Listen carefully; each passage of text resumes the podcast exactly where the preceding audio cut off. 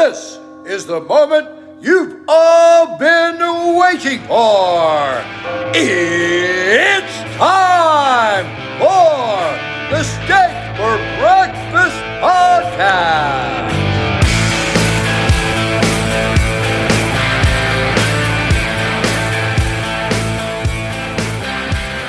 It's Tuesday, March 21st, 2023, and this is the People's Podcast. This is Steak for Breakfast. Smokey, this is not Nam. This is bowling. There are rules. Today, Junior, America. Steak. Breakfast.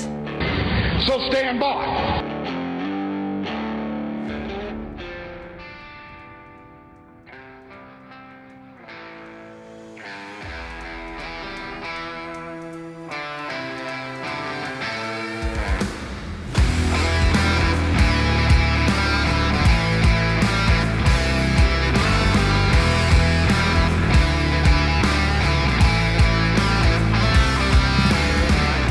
This episode of the podcast is brought to you, as always, by Man Rubs. Rubs, barbecue tools, blowtorches, t shirts, coffee cups, and all around barbecue related gear for you to make barbecue great again can be found at manrubs.com and Instagram. Man Rubs.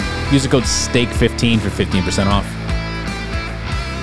The Pillow King of Minnesota and the apparatus known as the My Pillow family still celebrating the launch of the My Pillow version 2.0. You enter promo code STAKE IT here at checkout. You're going to enjoy that savings. If you're more of a morning person, they've launched My Coffee. It's available in the bean, the bag, and the pod. You enter promo code STAKE there. You're going to get 25% off your order, 50% off when you make it a monthly subscription. MyPillow.com forward slash steak if you want the pillows. If you want the coffee, mystore.com forward slash steak. Or you can always talk to a qualified pillow representative, 1 800 658 8045. The top tier of ear gear and the world's most technologically advanced in studio recording equipment specializing in headphones can only be found at Odyssey. Whether you're gaming, potting, getting two ambassadors for the price of one today, oh. get those ear needs taken care of and done up right. Odyssey.com is the website. You can find them on Instagram, you can find them on Facebook. Friends, don't forget to follow the show on Instagram at Steak for Podcast Breakfast. There you'll find a link tree that'll take you to all our social medias, the website, our newest Substack, Telegram channel, and more. On that note, to everyone joining us today from the Republican High Command, Instagram, Discord, and now via our verified accounts on Twitter, GETTR, and Truth Social. Welcome, Tuesday edition, Steak for Breakfast Podcast, episode 223. I'm Roan. Noah's here. Yo. Guys, we've got a packed show. Like I said, two ambassadors, Rick Grenell and Jeffrey Ross Gunter will be here. So we'll Kash Patel a little bit later in the show. Got a ton of stuff developing. What's going on with Donald Trump? What's going on with China and Russia? We'll talk about all that and more. Before we get into any of that, let's jump right into the news. All right, pretty big week of news already developing, and we're only on Tuesday. If this is your first time listening, welcome to the show. If you're a longtime listener, welcome back. Like I said, I'm Roan Noah. What do you think about everything that's going on right now regarding President Trump? It seems to be uh, inching closer towards indictmentville up there in New York, and uh, it's not looking pretty good for our current system of justice in the United States. I'm just waiting just to see what happens. I almost wish our show was tomorrow so we could we could be a little bit more on time with it. Yeah, the news broke right after we finished recording on Friday, and then over the course of the weekend, Donald Trump posted several uh, truths over the weekend that suggested it might happen today. I don't understand the calling for protest thing. That seems like kind of a bad idea after all the January 6th stuff. I mean, I get it, but I think that the the powers that be that don't want Trump or his supporters supporters to be successful in life in general and would rather than be locked up in prison is just going to take this uh, opportunity to capitalize on that. Some of those great Fed ID accounts on Twitter, like Mimar. Listen, yesterday at the New York rally, he found six people that all had on the same exact pair of uh, Fed sunglasses that weren't really participating in the rally. They were just standing. He circled them all, and it's like, listen, he's identified so many Feds from January 6th. it, it, it's it's I get it. It's our constitutional right.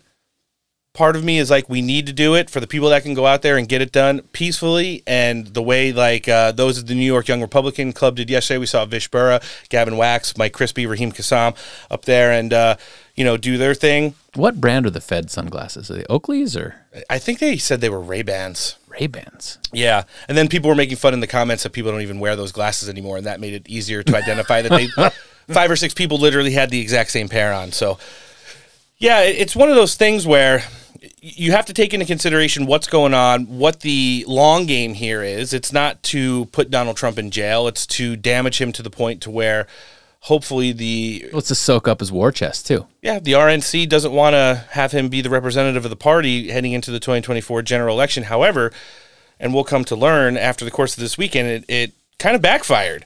It seems like there's a little bit of galvanizing within the base of the GOP, even from the establishment, because it's like we always tell people, and it's like so many people, Trump surrogates that have been on the show, uh, people that worked in the in the former administration, and those who are still extremely close to the 45th president always say, when they're done with him, they're they're just going for the next down the rung, whether that be for the next leader of the party or whether that be all the people that have you know connected to him. It's it doesn't start and end with Donald Trump. This is the you know he's the the breach of the Pandora's box, but uh, th- there's a lot more going on behind the scenes. What time are they arresting him? Maybe we can do it live on air. We're not going to do it live. I I'm just kidding. Oh man, but uh, yeah, so we're, we're going to kind of unpack this for you guys a little bit and, and talk about some of the stuff that happened both over the weekend and, and up through yesterday, some of the uh, highs and lows because there were both, and, and a lot of them don't have to do with actually Donald Trump or the indictment. It's where we were seeing people, uh, you know. What they were saying and, and how they were reacting or not reacting, and uh, what it means for the presidential race moving forward. So, I heard Tucker kind of unpack, you know, a little bit of the Justice Department related material tonight. So, let's hear it. At the polls, you will find that Trump is leading the Republican field. That's the unprecedented thing. Taking out your opponent using the justice system. If the Democratic Party is allowed to do this, allowed to crush the presidential frontrunner, the main threat to their power, with a bogus criminal case, where does that leave us? We're done. Because that precedent will live forever. And voters will never again determine the outcome of a presidential election. It's remarkable when you think about it. So after all the yelling from permanent Washington about January 6th and how it was a threat to our democratic norms and the peaceful transfer of power, they've decided to completely short circuit our democratic norms, not to mention the peaceful transfer of power using the courts and prosecutors. What happens if they get away with this? No one seems to be thinking this through. Everyone's all spun up, but what happens if they get away with this? If they use the Justice Department, in full view of everyone, to settle a political score and to keep the White House, just to take a guy out of the race who seems to be doing fairly well? We'll destroy the justice system. Mm. And that's not a small thing. A functioning justice system has kept this country peaceful for hundreds of years. The purpose of a justice system is to administer justice so that citizens don't have to do it themselves. You outsource that duty to the government. But what happens when you take that away? When there is no justice system? What happens when the Department of Justice decides that its goal is not justice, but protecting the ruling class at all costs? Think about that. People are still going to demand justice. The desire for justice is an inherent human desire. We are born with it. But if there's no neutral place to do it, some people will decide they're going to have to do it themselves. Ooh. Now, we don't know exactly what that's going to look like, but we can say for certain it's going to be really ugly. So they hate Donald Trump. Fine. But they don't get to destroy America's justice system because they do. We would never recover from that. So yeah, he kind of lays it out there, and and you know when you talk about that upstate New York uh, district attorney's office, you have Letitia Peekaboo James as the attorney general, and then you have District Attorney Alvin Bragg who's leading this case. Uh, he kind of looks like Cleveland from Family Guy. I think you pretty much agree with that, Noah. Ooh, yeah. And uh, we, we threw his head on Joy Reid yesterday for our newest Substack that just came out, which kind of unpacks the weekend regarding this narrative. So if you're listening right now and you want to read a little bit more about what we're talking about, head over to Substack, type in Steak for Breakfast podcast. Make sure you subscribe, share it if you feel the need. So, you know, where we're at is that something happened with Michael Cohen. He made a payment. It got tied into like campaign finances, right? The statute of limitation on this is two years. So if you're talking 2015 ish, we're outside of the, realms of statutes of limitations here for this to be relevant. A little bit. A little bit. Alvin Bragg went and resurrected this incident, turned it into a misdemeanor, and now is trying to elevate it to a felony. Is that, is that how that works? That's kind of the way things go. Now, It's, it, it's interesting looking at you know, I just go, uh, Bing or Google or whatever this browser is that magically comes up automatically on the computer here in the studio. Okay. Just Google. Uh, I, mean, I see. I say Google, but I'm not actually googling. Uh, Trump arrest news, and like one of the biggest ones that pops up is from MSN uh, via USA Today eight hours ago. Despite Trump's calls for protests, few efforts emerge as supporters worry it's a trap. That's like the biggest one. And then there's other ones like uh, some Trump supporters ambivalent on calls for protest, far right activists worry of trap after Trump calls for protest. It's like, are they trying to spin it as like a lack of support for Trump because they think that they're going to make it seem like Trump is trying to set up his own supporters? I, don't understand why that would just be so visible in the news. Usually they're trying to hide everything about him, other than the fact that he's going to get arrested, supposedly. That's that's a good. And uh, you know, every time something like that happens, a new poll comes out and he's leading more. Oh yeah, And, and that's just kind of the way Donald Trump's lived his uh, political legacy. So they're trying to get this indictment here. Obviously, we know it's a formal accusation that a person is being accused of committing a crime. Uh, it's kind of hard to pin the actual crime on Donald Trump.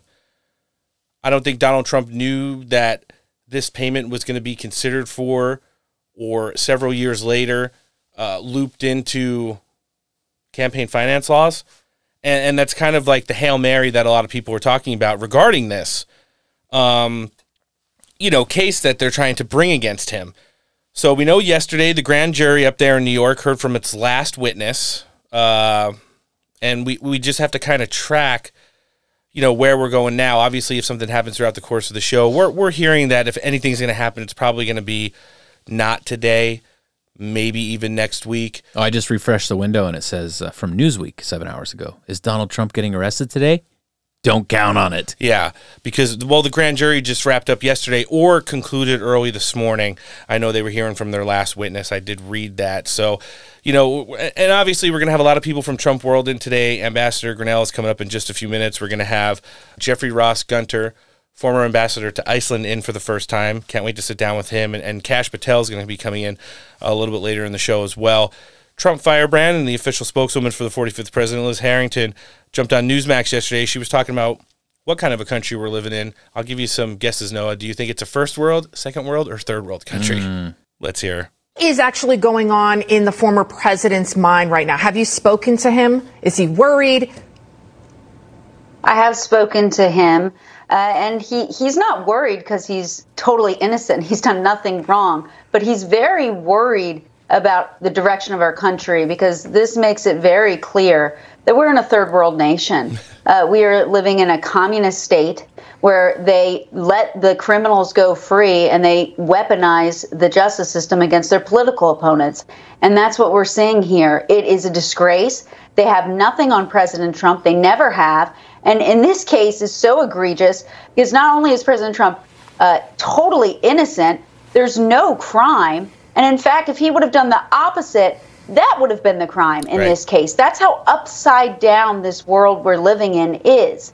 And yet they're going to try to go after him anyway because they have to. You know why? Because he's number one in the polls. He's the only one who can stop this lawlessness. He's the only one who will restore equal justice under the law. And they're coming after him because he represents the largest political movement in American history. And that's why they're doing this. It is a disgrace on our nation.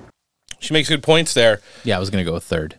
well, there you go. You, you would have guessed right, my friend. And and you want to know what? After talking to a lot of the people, there were some events at Mar-a-Lago this weekend.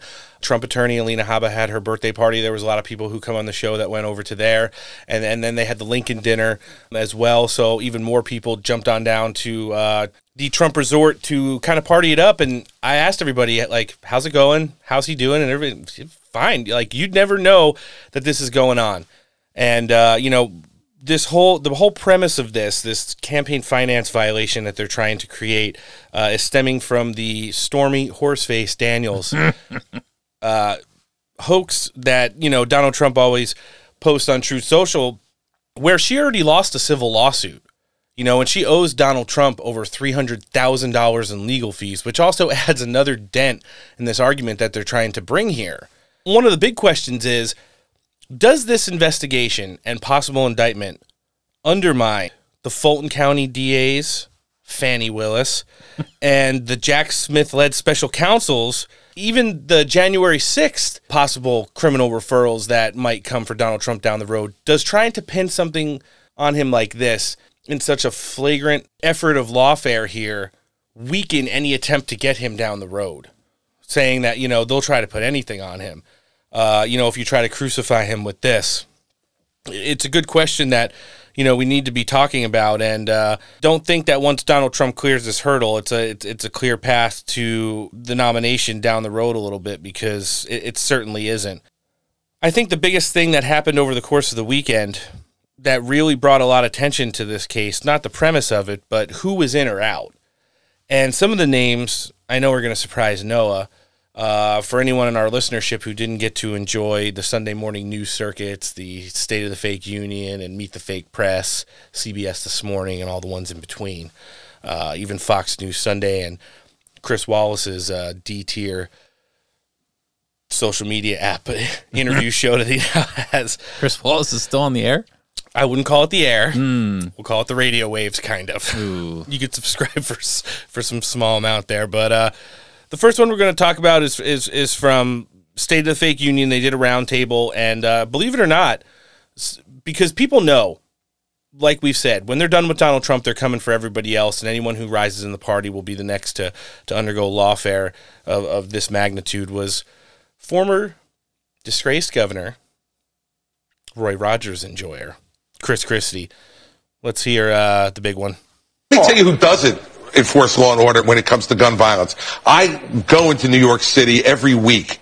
It is a danger zone to go into Manhattan because Alvin Bragg is running a revolving door and not prosecuting gun crime, not prosecuting violent criminals. And if he does, he lets them out within four hours of when they're arrested to commit more crimes. So let's not get into that argument because Alvin Bragg has failed miserably and all of a sudden he wants to get but tough you on do, Donald but you Trump. do have now, tough, all of a sudden, he wants to get tough on Donald Trump. You know, I posted a video that was shared to Twitter yesterday and tagged uh, the district attorney, Alvin Bragg. So there was an argument over a parking spot between three people.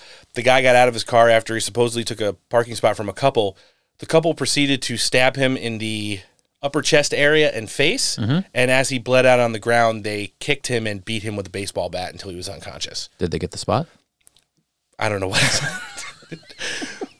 but that's, I mean, we've seen stuff. New York City is awful. You know, the lady got DDT'd and was paralyzed up there like a week ago. You got people getting pushed on subway tracks, homeless people getting lit on fire, bodegas getting robbed left and right to where they're hiring like armed security guards, uh, you know, at, at just little convenience stores now. Um, and it's, when you look at how bad it's gotten there and, and think that you're going to get a win out of something like this, uh, it just doesn't really register with the people, number one, who live there. Yeah, the people that live there are used to seeing like, oh, the guy just got stabbed. Like, yeah, well, he shouldn't have taken the parking spot. Yeah, just, Jesse Watters even did like a I'm going to walk around Central Park and just hit at Brent. It was people of all shapes, sizes, and colors, and they were asking about this. And Did she say, "Can I see your gun"? No, but they, they, the people were saying like, I don't really think this. Like, I can't even go outside of my house at night, and I live in like a nicer neighborhood in New York City, and, and they're like, this is really stupid that they would you know do that when violent criminals are getting released. Like Chris Christie mentioned, within four hours, you know, people that rape people and beat people to within an inch of their life are just getting out of jail and released back on the streets, and uh, they're going after Donald Trump for something that he technically didn't do when it's what they're trying to make it, and that's the campaign finance violation. Former Vice President and current Judas, Mike Pence, sat down for an interview over the weekend on uh, This Week in Fake News to talk about, well, the Donald Trump possible indictments, how the, the justice system is being used and, and weaponized against him, and, uh, you know, everybody in Trump world, and some other things like January 6th, which is a very touchy subject for us when it comes to him. Let's hear the former vice president. is saying that he's going to be indicted on Tuesday. He's calling for people to protest. Now, we, we don't know if that's true. Um, the Manhattan DA has not said anything about it. Uh, but he's calling for people to protest. Uh, is that irresponsible? Well, first, let me say I'm, I'm taken aback at the idea of indicting a former president of the United States um, at, a, at a time when there's a crime wave in New York City. That the fact that the Manhattan DA thinks uh, that uh, indicting President Trump is his top priority, I think, is just tells you everything you need to know about the radical left in this country. It just feels like a politically charged prosecution here. Uh, and I, for my part, uh, just feel like it's just uh, not what the American people want to see. We got. He's doing a really good Clint Eastwood impersonation, Right? there.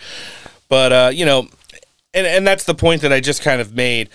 Um, it's just when it comes to Pence, I liked him so much more when he was just in the background, and anytime he talked, he was like talking about how great Donald Trump's accomplishments were, rather than the Mike Pence we've got now. And uh, he's he's going to learn real fast what it's like to get into the presidential race when he makes his former announcement. It's like pleated pence and relaxed pence. Oh, I like that. You, how many pleats you gonna need for Chris Christie's pants?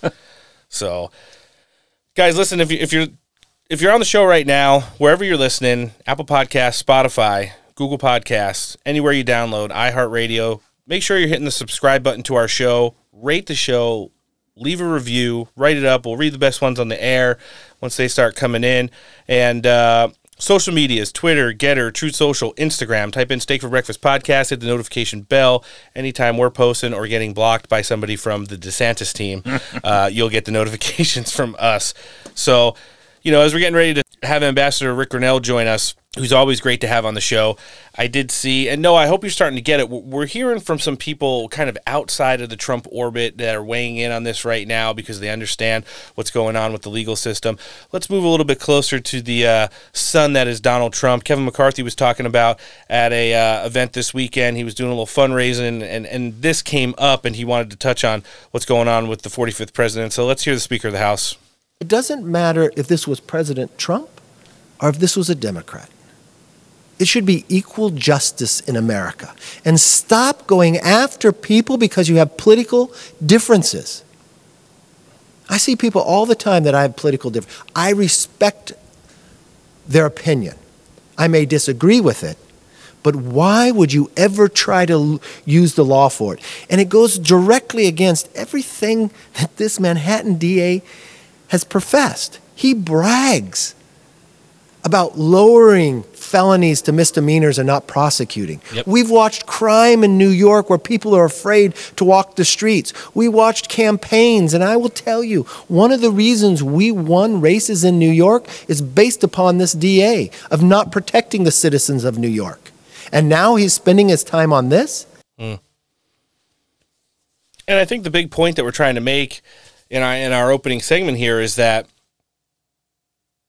what you didn't hear was probably more alarming than some of the stuff you've heard because everybody's going to have an opinion on Donald Trump.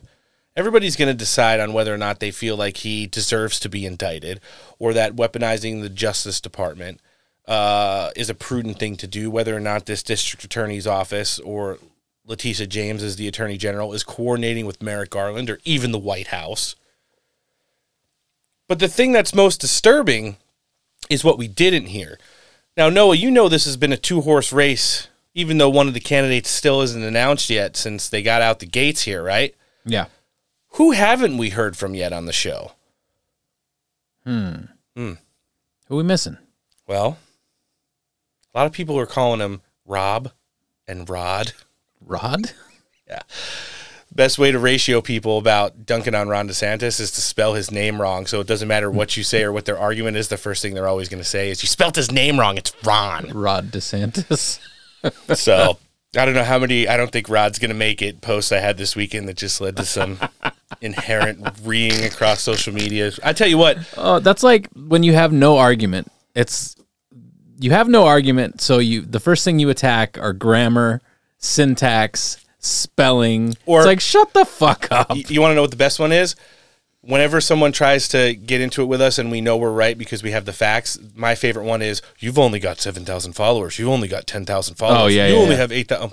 Argument one right there. Mhm. So that has nothing to do with with anything. There's a lot, believe me, there's a lot of burner accounts out there where you, Donald Trump probably has like several burner accounts on Twitter and he's in those comment sections harder than we are. I tell you that much.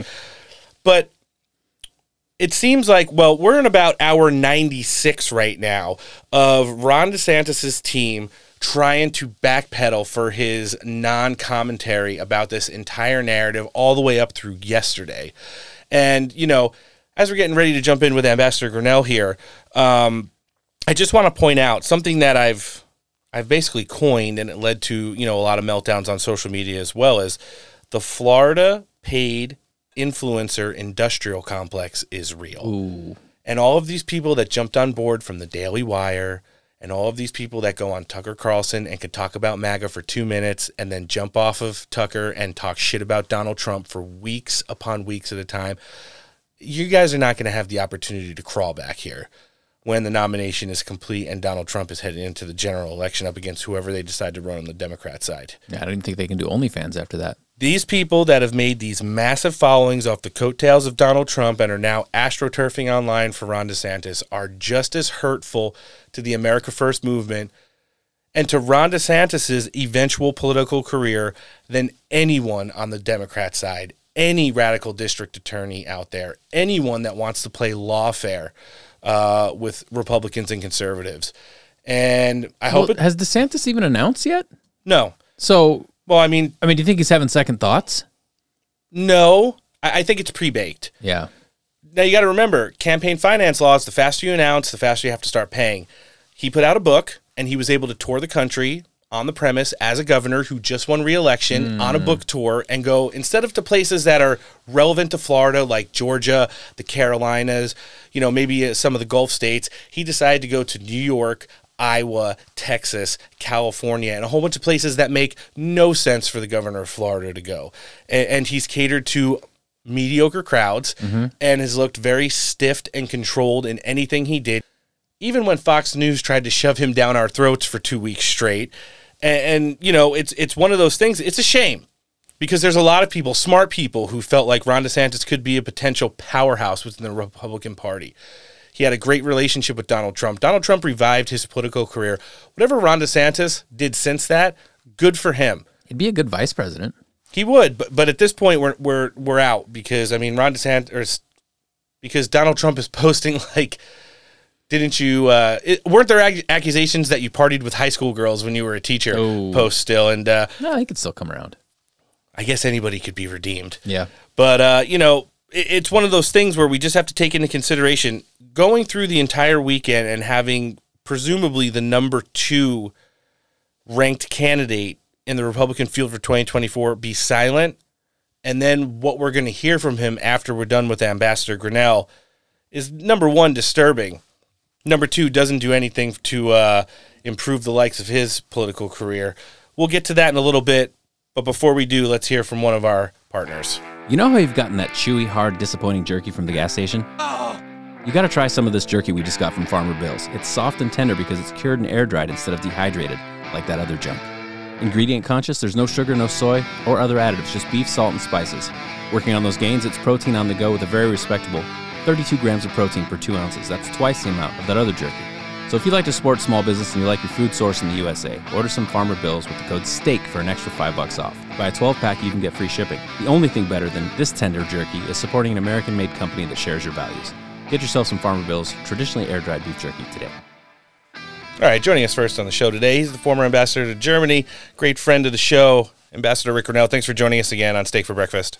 Yeah, thanks for having me. Always a pleasure.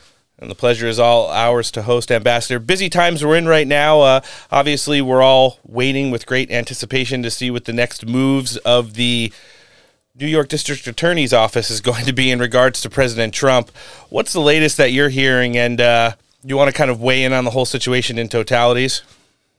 Look, I, I just think that this is um, a really low point for the Department of Justice, and we need independents and Democrats to come forward and say this is this is a terrible thing, and we can't do this. I, I blame Republicans a long time ago when the Democrats came up with this idea of sanctuary cities, uh, where they they gave this really nice name, this gentle name of sanctuary cities, to the idea that you were going to gut the rule of law. I mean, the the concept of a sanctuary city is we're going to have an entire city where we ignore federal law and we have a safe haven for lawbreakers. That is an attack on the rule of law. We should have risen up as conservatives, as as Republicans, and said, absolutely not. Follow the law. You don't like the law, go and try to change the law. But you don't set up shop in your own protective little space and say, we will forever ignore the federal laws that we don't like? What happens if people just decide to ignore laws that they don't believe in on an individual basis? We would have chaos in this country. I'm here to tell you that the Democrats ushered in chaos when they created the attack on the rule of law by by naming sanctuary cities, places that would ignore federal law. We've delved now into this uh, situation where the Department of Justice is totally weaponized against its political opponents. And let me just say that if they arrest Donald Trump, it will just show the world that American justice is partisan and two tiered. And we will never, ever be able to take this out of the box. It is it will be released. Both sides will weaponize arresting opponents. It'll get worse and it'll be chaos and it is a terrible thing for our country. Yeah, it certainly is. I, I, like the fact that you pointed out this is a low point for the Justice Department. You know, in totality, uh, in the we've seen so much stuff, uh, including a, a, larger weaponization of it. Obviously, since the start of the Biden administration, we had the Mar-a-Lago raid, and and you've had these district attorneys basically before they even got into office, campaigning and, and jokingly about how they were going to uh, be the one who was going to indict Donald Trump. I think the most surprising thing, even to uh, a lot of the people in, in Trump world and, and part of the MAGA base, is that regardless who's on the show, I mean, we had Devin on the show on Friday. Uh, you know, Kash is going to be on the show in just a little bit later today. I talked to a lot of the people that are close to the president all the time he's just kind of rolling with the punches. Like doesn't even bother him. He's focused on the campaign. Uh, he's focused on you know the events that are going on down at Mar-a-Lago, preparing for the rally this this coming weekend, and and he's just excited to be out there because he kind of knows it, and uh, it, it's pretty impressive to see a man just kind of walk through this storm and, and, and do so unscathed. Look, I'm thankful that we have somebody like Donald Trump who um, is really tough, tough skin, and keeps fighting because a, a lot of people would be um, faltering right now. They would cave to the pressure. They would uh, freak out at at you know bad press. And that's one thing that we've learned in with the Trump team is that we recognize that this isn't about Donald Trump. Um, you know, they're going to arrest Donald Trump if if if they want to continue attacking the rule of law but it's not going to stop with Donald Trump. It's right. going to be a whole bunch of other people. It could be you. It could be you getting canceled, uh, getting audited um, by the IRS, getting canceled by your bank. Um, you know, reported for uh, using your credit card on uh, a two A issue, right? You you buy ammunition, you buy a gun, and your credit card company is going to report you. This is what's happening in Washington, D.C. People need to realize this is not about Donald Trump. And I think that was one of the disappointing things that I heard this week from some other people who are trying to run for president is when they start to dismiss this as, oh, it's just a circus in New York. It's not. It's absolutely the top issue that is happening in America to conservatives. And if you don't recognize that the other side is literally trying to get rid of us, to silence dissent, and completely control all of the tools of government as a weapon against their political opponents, then you are missing what is actually happening. And so I hope people realize this is not just about Donald Trump it's about the survival of dissenting information. Sure, and when the you know when the deep state, the administrative state, and the radical progressive left is eventually done with Donald Trump, at some point he will be out of politics. We're all hoping it's after his next term in office. Uh, they'll just set their sights on the newest, biggest you know of member of the party and, and absolutely and work their way down and play lawfare as like they've done with a lot of people on the Trump team. You know, we had Christina Bobb on here just over a week ago, and she talked about how she doesn't not expect the FBI to show up at her house anymore, and they have done so several times, made her life kind of miserable, and uh, that's just kind of what they do. If they're not going to get, you know, the tip of the spear, they're going to make all the people underneath you uh, poor and, and, always feel anxiety and, and not want to be a part of the team. And I'm just thankful that there's such a strong team in orbit around Donald Trump right now. It seems like circling the wagons is, is, is more than what's going on down at Mar-a-Lago, and uh, as they get ready to rehit the campaign trail. Ambassador, one of the things that I think went under the radar this weekend and last week, just because of this whole narrative and some other stuff going on, you know, uh, up in DC, So China has been making some big time moves lately. We we had heard uh, early last week that China has kind of brokered some kind of a deal ish between Saudi Arabia and Iran, which is alarming when you talk about where the U.S. sells a lot of its defense products, provides security on on a global scale, and historical allies in regards to energy. And now Xi Jinping has been in uh, Moscow for the last two days, having closed door meetings. I just saw they they broke for. Uh, a little press q&a not over an hour ago and xi jinping said that they have agreed to extensively uh, increase trade in uh, electrical products and petroleum which has to be alarming as well someone who worked on the global scale at the UN and then is the ambassador to Germany, all the other places all over the world you went and the relationships you have. How bad is this right now? And what does it mean for United States national security moving forward? Look, I, I think that this is is a crisis that Antony Blinken um, is watching over. The State Department is in disarray. The Assistant Secretary for Europe, woman by the name of Karen Karen uh, Donfried, she resigned yesterday. Um, she's leaving. We don't have an assistant secretary for Europe right now. She's leaving after uh, literally being in charge of um, the bureau, uh, the European Bureau, as a war was planned and created in Europe. Think about that. The assistant secretary for Europe is leaving while there's a war going on in Europe. That uh, I will I will constantly remind people.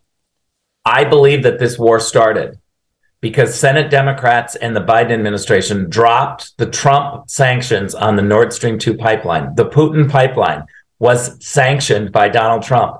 And when Biden came in, Senate Democrats and the Biden team dropped those sanctions. To watch the Chinese now come in and offer a peace plan is really outrageous. And I'll just finish with this is that John Kirby, who uh, was the spokesman at, at, the Pentagon and is now um, trying to buck up Karine at the White House, and he's at the White House. He said something the other day that was extremely disturbing to me.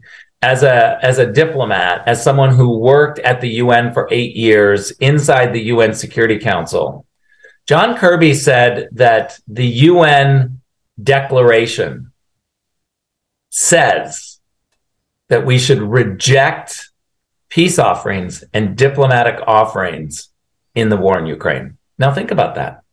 John Kirby is literally using the UN Charter to say, reject peace, reject peace plans, and that the UN Charter calls for rejecting a peace plan in Ukraine. That is crazy. The UN stands for the opposite. The UN is always the agency, the, the international body that comes forward and says, at least let's talk about a peace plan. And John Kirby is trying to manipulate the UN charter. The reason we created the UN to say reject any peace plans in Ukraine, that needs a lot more attention from the DC media. And they're ignoring this. This is a rewriting of the history of the UN, the reason the UN was created. And while the UN is very weak, at least it stands for trying to do some sort of uh, peace negotiations. Right. I, I think that the UN themselves should call out John Kirby and say, no, that's not what the UN Charter says. Yeah, he's been saying that for a little over a week now. He did it on, uh, he did it off camera, and then he did it from the podium, saying that you know China doesn't get to broker peace in this war. If if they tried to you know initiate a peace fire uh, and Russia and Ukraine even agreed to it, uh, the United States would reject it because all it does is show that Putin's going to keep his gang and uh, his gains in, in country over there in Ukraine, and he's going to be allowed to rest his soldiers ahead of another offensive. What I just think is crazy.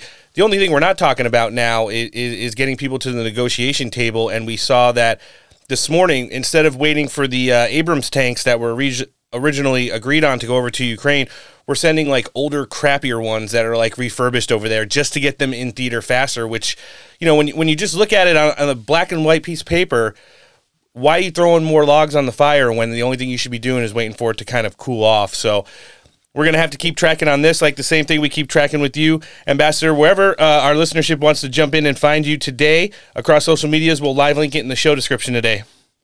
Uh, I'm on Twitter at Richard Grenell, and I'm on um, Truth at Grenell. This is the former ambassador to Germany. He knew something about brokering a little bit of peace. Ambassador Rick Grenell, thanks for joining us on the show today. All the best. Well, it's always great sitting down with Ambassador Grenell. What do you think, Noah? It's, he was pretty fired up today. Uh, obviously, he likes to, you know, beat up one person from the, the Biden regime. He decided to pick on John Kirby a little bit I, today. I hate to be on his bad side. Yeah, that's a, that's a true story. I, I'm pretty sure he could uh, do pretty well in a street fight as well. I, I wonder if he uh, went and partook in any of the Miami Beach activities of spring break over the weekend, beating Nice. up everybody and uh, causing a ruckus. But you know, as we talked about in, in our open before, you know, the deafening silence of Ron DeSantis not weighing in on this throughout the course of the weekend after the news broke late Friday afternoon of Donald Trump possibly being indicted as early as today. Yeah, it's kind of a puss out. It sure is. And, and, and when he was asked, and believe me, they've done a lot of damage control on this. There's been a lot of edited video out here. We'll play it from the question for y'all. Let's hear his response, and then me and Noah will talk about it. the Florida Standard. Uh, we wanted to know what your thoughts are on the rumored Trump indictment and if you have any role in it. Um, if charges are brought on him, will you have any role in extradition to New York? Thank So I've seen rumors swirl. I have not seen any facts uh, yet, and so I don't know what's going to happen. But I do know this: the the Manhattan District Attorney is a Soros-funded prosecutor, Good. and so he, like other Soros-funded prosecutors, they weaponize their office to impose a political agenda on society at the expense of the rule of law and public safety. Like. He has downgraded over 50% of the felonies to misdemeanors. He says he doesn't want to even have jail time for the vast, vast majority of crimes. And what we've seen in Manhattan is we've seen the, sky, the, the crime rate go up and we've seen citizens become less safe. And so you're talking about this situation with, and look, I don't know what goes into paying hush money to a porn star to, to secure silence over some type of alleged affair. I just, I can't speak to that. But what I can speak to is that if you have a prosecutor who is ignoring crimes happening every single day in his jurisdiction, and he chooses to go back many, many years ago uh, to try to use something about porn star hush money payments, you know, that's an example of pursuing a political agenda and weaponizing the office. And um, I think that that's fundamentally wrong. Well, there it is. Noah, does that solve any of the problem or do anything for both Donald Trump and Ron DeSantis' campaign by him making those stupid ass comments? No, he would have been better suited to actually address, like, from an actual. Remember, Ron, DeSantis. Remember, Rod DeSantis is a lawyer who uh, worked at the highest levels of the Justice Department and represented legally SEAL Team Six at some point during his uh, career before he got into politics. It's fairly high level. hmm So he knows his way around the Justice Department. What he should have said was, "This is bullshit. Fuck all y'all." Kind of reviving dead misdemeanors that have passed the statute of limitation and trying to elevate that as, to a felony in an attempt to indict the 45th president of the United States for no other reason than indicting him is wrong. Yeah. I mean that's that's literally what what we're working with here. And and the funny part is by him saying like porn star hush money and I would know anything about that. Everybody kind of says Donald Trump isn't really hammering it home with the desanctimonious Mm. nickname. When you make sanctimonious comments like that, that's the reason why he says it. He acts holier than thou. And, and like he can do no wrong and he's done no wrong. Well, when his campaign tanks, he can be tanktimonious. Tanks worse than it already is. This is going to be uh, DOA at, at this rate right now. And I, I just feel like, you know, he's making a really big. Do you think he knows that he's just undermining any potential further political career he can ever have in the future by this? Do you think he knows? Do you think people are like, like the people that are like sitting on his ear, you know, the, the, the sketchy dude that's like, yes, my king. Oh, you mean Ken Griffin and Paul Singer? yeah, I mean, like, do you think those guys are like running out of shit to blow smoke up his ass about? Like, no, you're gonna be fine. This is gonna be great. And then the guy on the other shoulder is like, bro, you kind of look dumb. No, that's the problem is that Ron DeSantis doesn't have anybody else. He doesn't have the good angel on the other shoulder. He's got the billionaire donor class saying it doesn't matter what you say or what you do because look at how bad Donald Trump looked going into 2016 and we still got him into the White House. Uh, you're already an established political figure. You have a track record, and don't worry, the money will be there.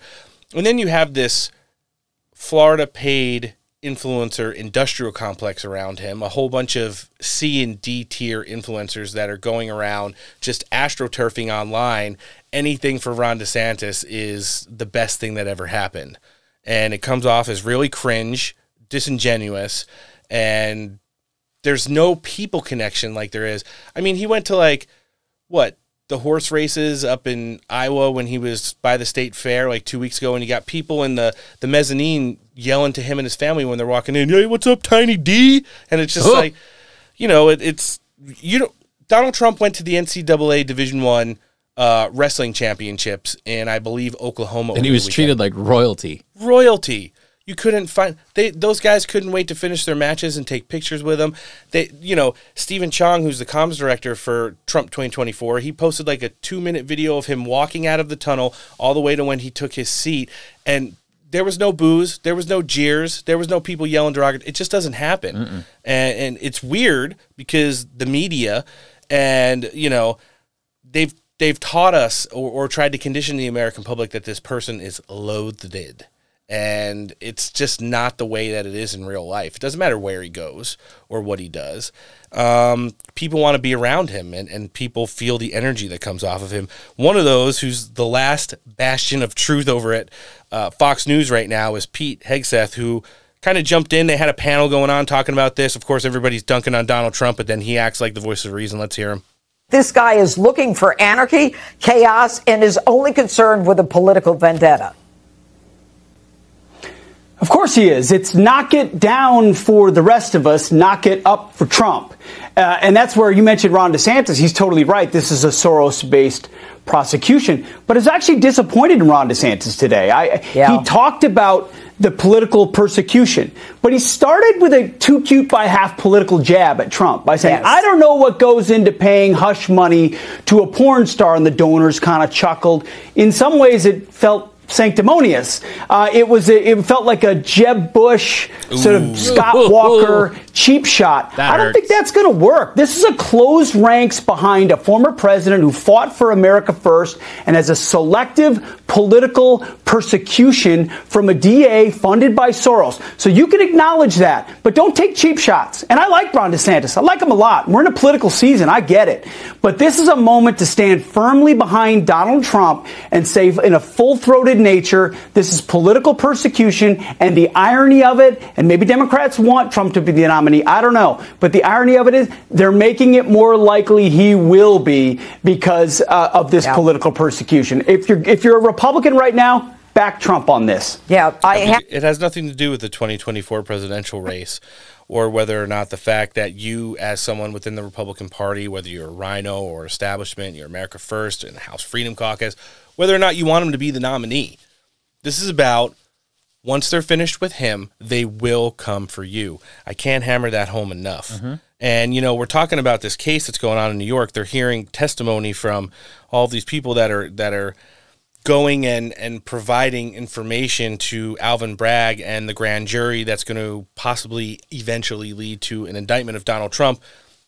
One of the crown jewels of their witness uh, battery is Michael Cohen, the disgraced former Trump surrogate who is a convicted felon who was caught perjuring himself and has had a vendetta. He wrote a book, you know, wanting to take down Donald Trump with a whole bunch of non receipts that was garbage. And uh, believe it or not, Tucker Carlson was actually able to pull Michael Cohen's former representative, his lawyer, onto his show last night just to talk about how not credible he would be as a witness in regards to this case. Let's hear it. say once in a while. He did this at least 20 times and said, Guys, I want you to know, I will do whatever the F I have to do. I will never spend one day in jail. Now, what he's saying is, I'll lie, cheat, steal, shoot somebody. I will not spend a day in jail. Do you think a guy whose mentality is that is going to not admit that he has information on Donald Trump? But having said that, the DA's office didn't ask me questions to bring that up. And I, I brought it up anyway. I, didn't, I ignored their questions and simply gave them the information. I'm hearing rap in my ear, left and right. Uh, I'll continue if you want, but uh, I. Well, let me just ask you one, one final question, if it's okay, Mr. Costello. Sure. If, if you were the DA, if you were a prosecutor and you were trying to be fair and honest and serve the law rather than a political agenda, you'd want to know that, wouldn't you? Absolutely. And I told them and told the grand jury today I was deputy chief of the criminal division of the U.S. attorneys for the Southern District. Nice I said I wouldn't touch a witness like Michael Cohen for any amount of money. Mm. You simply cannot rely upon this guy. And tonight, he was on another station denying that he waived the attorney client privilege.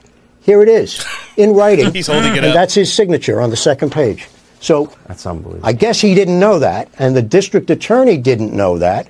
And I told them, Michael Cohen has been in your office 20 times and twice in the grand jury, and he forgot to tell you that he waived the attorney client privilege 22 times?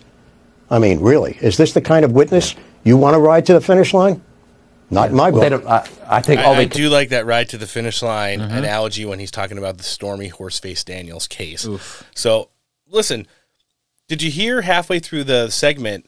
As soon as he kind of broke off script and said, like, yeah, they asked me a whole bunch of questions, but I didn't feel, I felt like telling him the truth. He said he was hearing rap in his ear. they wanted to end the segment. And Tucker's like, oh, okay, let me just ask you another question. then he went and did the one that actually, you know, gives you the most information there about Michael Cohen what his vendetta is against Donald Trump, the fact that he waived his attorney client privileges every time and not only met with the AG and the DA there in upstate New York, but went before the grand jury twice and failed to mention it. So, not the most reliable kind of resources you're trying to make uh, as like the icing on the cake here to try and get Donald Trump. But that's what they're working with, and all of those receipts are going to come out afterwards. We're going to see who were the witnesses, what testimony they provided, and how the grand jury will eventually get to their decision. One decision you should be making is to be following us across every social media Instagram, uh, True Social, Twitter, GETTR, Steak for Breakfast podcast. Type it in. Uh, make sure you're following us there. Wherever you're listening today, whether it be Spotify, Apple Podcast, uh, Google Podcasts, iHeartRadio, type in Steak for Breakfast podcast, find our main page, subscribe to the show, give it a rating, leave a review, and uh, you'll thank us later.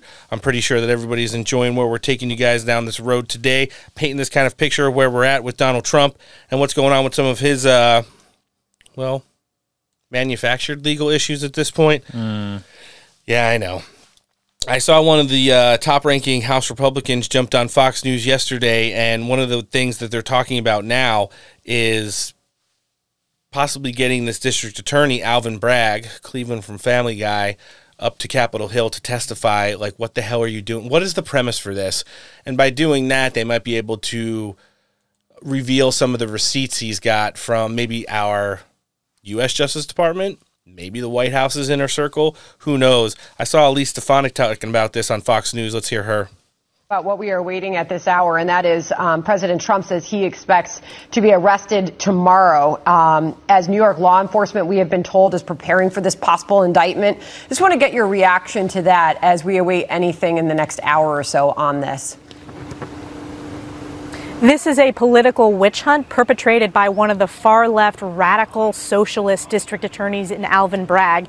And let's take a step back, Sandra. I am from New York. I'm a New Yorker, and we've seen a crime crisis. Alvin Bragg and the fact that he is taking felonies and pushing them down to misdemeanors and is refusing to prosecute crimes. Yet in this case, he is pursuing what is considered a zombie case. There's no there there, and it's just about punishing political opponents of Democrats.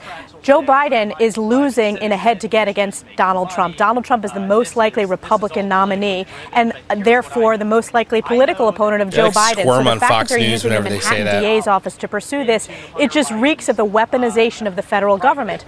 I serve on the select committee for the weaponization of the federal government. We need to have Alvin Bragg testify under oath to get to the bottom of this and to get to the truth. All right, we really appreciate you joining us there from Orlando, sunny Orlando. It's like they want to cut him off every time they kind of. Wouldn't you ask a follow up question to that? Like, yeah. Oh, uh, Congresswoman, what what would that look like, and what what would be the angles? And she could possibly say, like, why are you resurrecting this dead misdemeanor and and trying to legitimize it by tying it into a campaign's fine campaign finance law violation, and then uh, ignoring the statute of limitations, which is two years, and then trying to elevate it to a felony. Give me all the receipts on on how this is, you know, justified and legitimate. So it's it's just where we're at and the political climate, how toxic it's getting.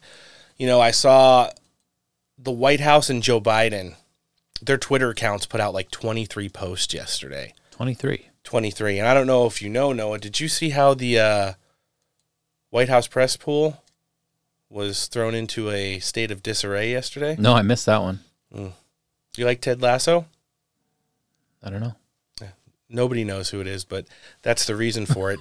Steak for breakfast enjoyer Simon Ateba uh, was leading the charge and causing chaos in the White House press pool yesterday, and we'll hear about that a little bit later. We're going to hear from Kash Patel in just a minute, but before we do, I saw last night one of Trump's lawyers sat down with Rob Schmitt uh, talking about this case, and right before we jump in with Kash, Let's hear what he had to say and the latest on this case. I know that you, the defense that you guys have is that this is extortion, that it never happened.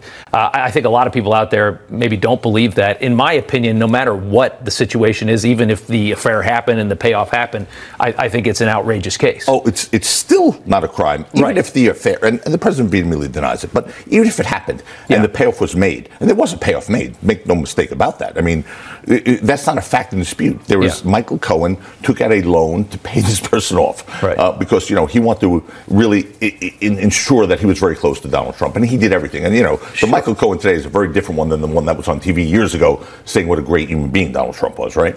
Um, and and he wanted to be his fixer. He wanted to be the guy that was important to him. He wasn't. He was a nothing. He was a nothing lawyer, and, and he was someone who was trying to ingratiate himself to the president. So a payment was made. And, and that's it. But understand this: when we have when we talk about whether this is a campaign law violation, it's not even close. This is a federal campaign, and the statutes are very clear. There's two tests and two critical tests. One was it campaign funds or personal funds. Here it was personal funds. It wasn't campaign funds. If this were a campaign, uh, you know, donation, it would be used. Campaign funds would be used to pay it off. Right. It's not like the John Edwards case where those were campaign funds used Exactly. to pay off his his you know mistress and the mother of his child Sure, yeah. in a separate house by a donor. Yeah. So it's personal funds. One, two, and this is really the bright line test for the Federal Election Committee and for campaign finance laws. Would the payment or you know payment made or the uh, expenditure have been made by that candidate, irrespective of the campaign? And the answer to that is clearly yes. Even Michael Cohen, when he pled guilty under oath, said he was doing this in part to prevent him, his Protect his family from going through Yeah, personal yeah. embarrassment, himself going through personal Right. embarrassment, protect his young child. Okay? So if that would have been done for that reason, and that's why it was paid with personal funds. that kind of lays it out there mm-hmm. as clear as day. And that was Joe Tacopina, who's one of Donald Trump's attorneys working on this case. Lena Habba is also working on it as well. We're going to try to be sitting down with her possibly Friday. Uh, more likely next week as they're kind of busy with these developments. You know, it's going to be all hands on deck if the New York District Attorney decides to move on this, whether it be today, later in the week, or sometime now as, as it's being teased, possibly at some point next week. So, you know, two big segments kind of unpacking all these things. You, you've heard from people outside of Trump world, inside of Trump world, hardcore conservatives, the America First base, and some who aren't, who are all coming to the president's defense in regards to this is not a political thing. This is a human thing. Uh, this is a weaponization of the Justice Department thing. This is a possibly could affect tens of millions, if not hundreds of millions of America thing. And we need to be fighting this from every angle possible. I do like that Congress is looking to get an in on this. I do like some people outside of the uh, Trump orbit are looking to get in and defend the president on this. And I, and, you know, we'll be talking to Kash Patel about this in just a second. But before we do, let's hear from one of our partners. Friends, I want to take a minute and talk to you about cigars. Whether you're on the golf course, fishing on the lake, or doing some yard work around the house, our friend Alan has got you covered. He's launched the Patriot Cigar Company. The tobacco is handpicked in the fields of Nicaragua, right next to where Mike Lindell picks his coffee beans. Cigars are hand rolled, each three years. You enter promo code STEAK here, you're going to get 15% off your total order. Every order over $100, free shipping, and a $10 e gift card is included with every purchase. MyPatriotCigars.com, that's MyPatriotCigars.com, a premium smoke for freedom loving patriots. Joining us next on the show today, he's the former chief of staff to the Department of Defense, also the deputy director of national intelligence, steak for breakfast enjoyer, even though he likes his elk for breakfast on the daily. Mr. Kash Patel, thanks for joining us on the show. You forgot record producer. I don't care about those other titles anymore. They're completely meaningless. And you're the first people I've talked to since we went number one on Billboard. Well, here's the thing. Now that you're too cool for us, and uh, and our, and our listenership, we're we're really excited that you uh, took time out of your very busy schedule, producer Patel, to uh, come on with us today. And uh, this is like every bad '90s video. You're like the guy in the back of Death Row Records who's just sitting there with the completely blacked, blacked out shades, the set chain, and uh, just nodding up and down as you make number one single after number one single. All right, let's touch on that. Billboard charts came out today. The Donald Trump and Kash Patel produced chart topper, and Justice for All comes in at number one. It's amazing. Kash, come on. It's it's it's kind of a wild ride. I mean, honestly, you guys. I literally just walked off a plane. You guys are my first phone call, first interview. So that's how much loyalty I have to Elk for breakfast. No, we love we love Um, and, it. And, and and honestly, you know what the best part is? I don't know anything about music. I bought the stuff in music, and we spent zero point zero dollars knocking off Miley Cyrus, Taylor Swift, Rihanna, OneRepublic, and Morgan Wallen. Even though I like Morgan, We like them too. um, and it wouldn't have been possible with, of course, Donald Trump lending his voice to this great cause to raise money for Jan 6 families. By the way, we're not making any money. And of course, you have the power of Truth Social, which shows us what free speech is all about. But more importantly, it's not us. Americans responded to the song in the video and said, oh, wow, this is amazing. This is powerful. And the music industry, I can tell you personally, is having a nuclear meltdown. they tried to hit, write hit pieces last night to leak it, and they couldn't even figure it out because they were so blown away by the fact that we had just crippled their empire. Kash, that's a big thing that you said in there. And again, congratulations because this is not something that's small. This is not something that's a flash in the pan. This is huge. You're number one on the Billboard charts. You knocked off all of those multi-platinum, uh, you know, record and uh, album singers off the top with this song. You, you mentioned that all proceeds are going to the defense funds for the January 6 families. And that's a, that's one of the things that a lot of people tend to hit Donald Trump, especially that he's not on Twitter right now, by saying. uh, You want you want to just elaborate a little bit on that and, and what the premise for getting this song out there to do that was for. Yeah, and, and, and let's be absolutely clear. All net proceeds go to certain January 6th families. We have a screening process. We're going to give to as many families as we possibly can. I wish the well were larger, um, but it is what it is. I mean, buying songs in the digital world is only a dollar twenty nine a song. So, you know, while we're racking up a lot, we've got the J6 PC keys. By the way, on fightwithkash.com, I think there's only 200 left. There you go. um, and those won't be printed again. All of those proceeds are also going in there. And that's the point. You know, anyone that says Donald Trump doesn't care about the JFK families, he literally recorded his voice, lent it to this amazing song, Our National Anthem, and it was masterfully put together. And putting the money aside, we are raising so much awareness for the destruction of due process that's been evidenced by the judges and the prosecutors regarding the, so many of the January 6th defendants. Not all of them, but a lot of them. And now he is leading the way, Donald J. Trump. You're gonna be doing a little celebrating today by heading over to Truth Social headquarters and hanging out with with one of our great friends, Devin Nunes and John Rich, in just a bit, aren't you? Yeah, there's a rumor that uh, we're going to get together and, and just start talking about uh, the price of tea in China because there's something else to talk about tonight.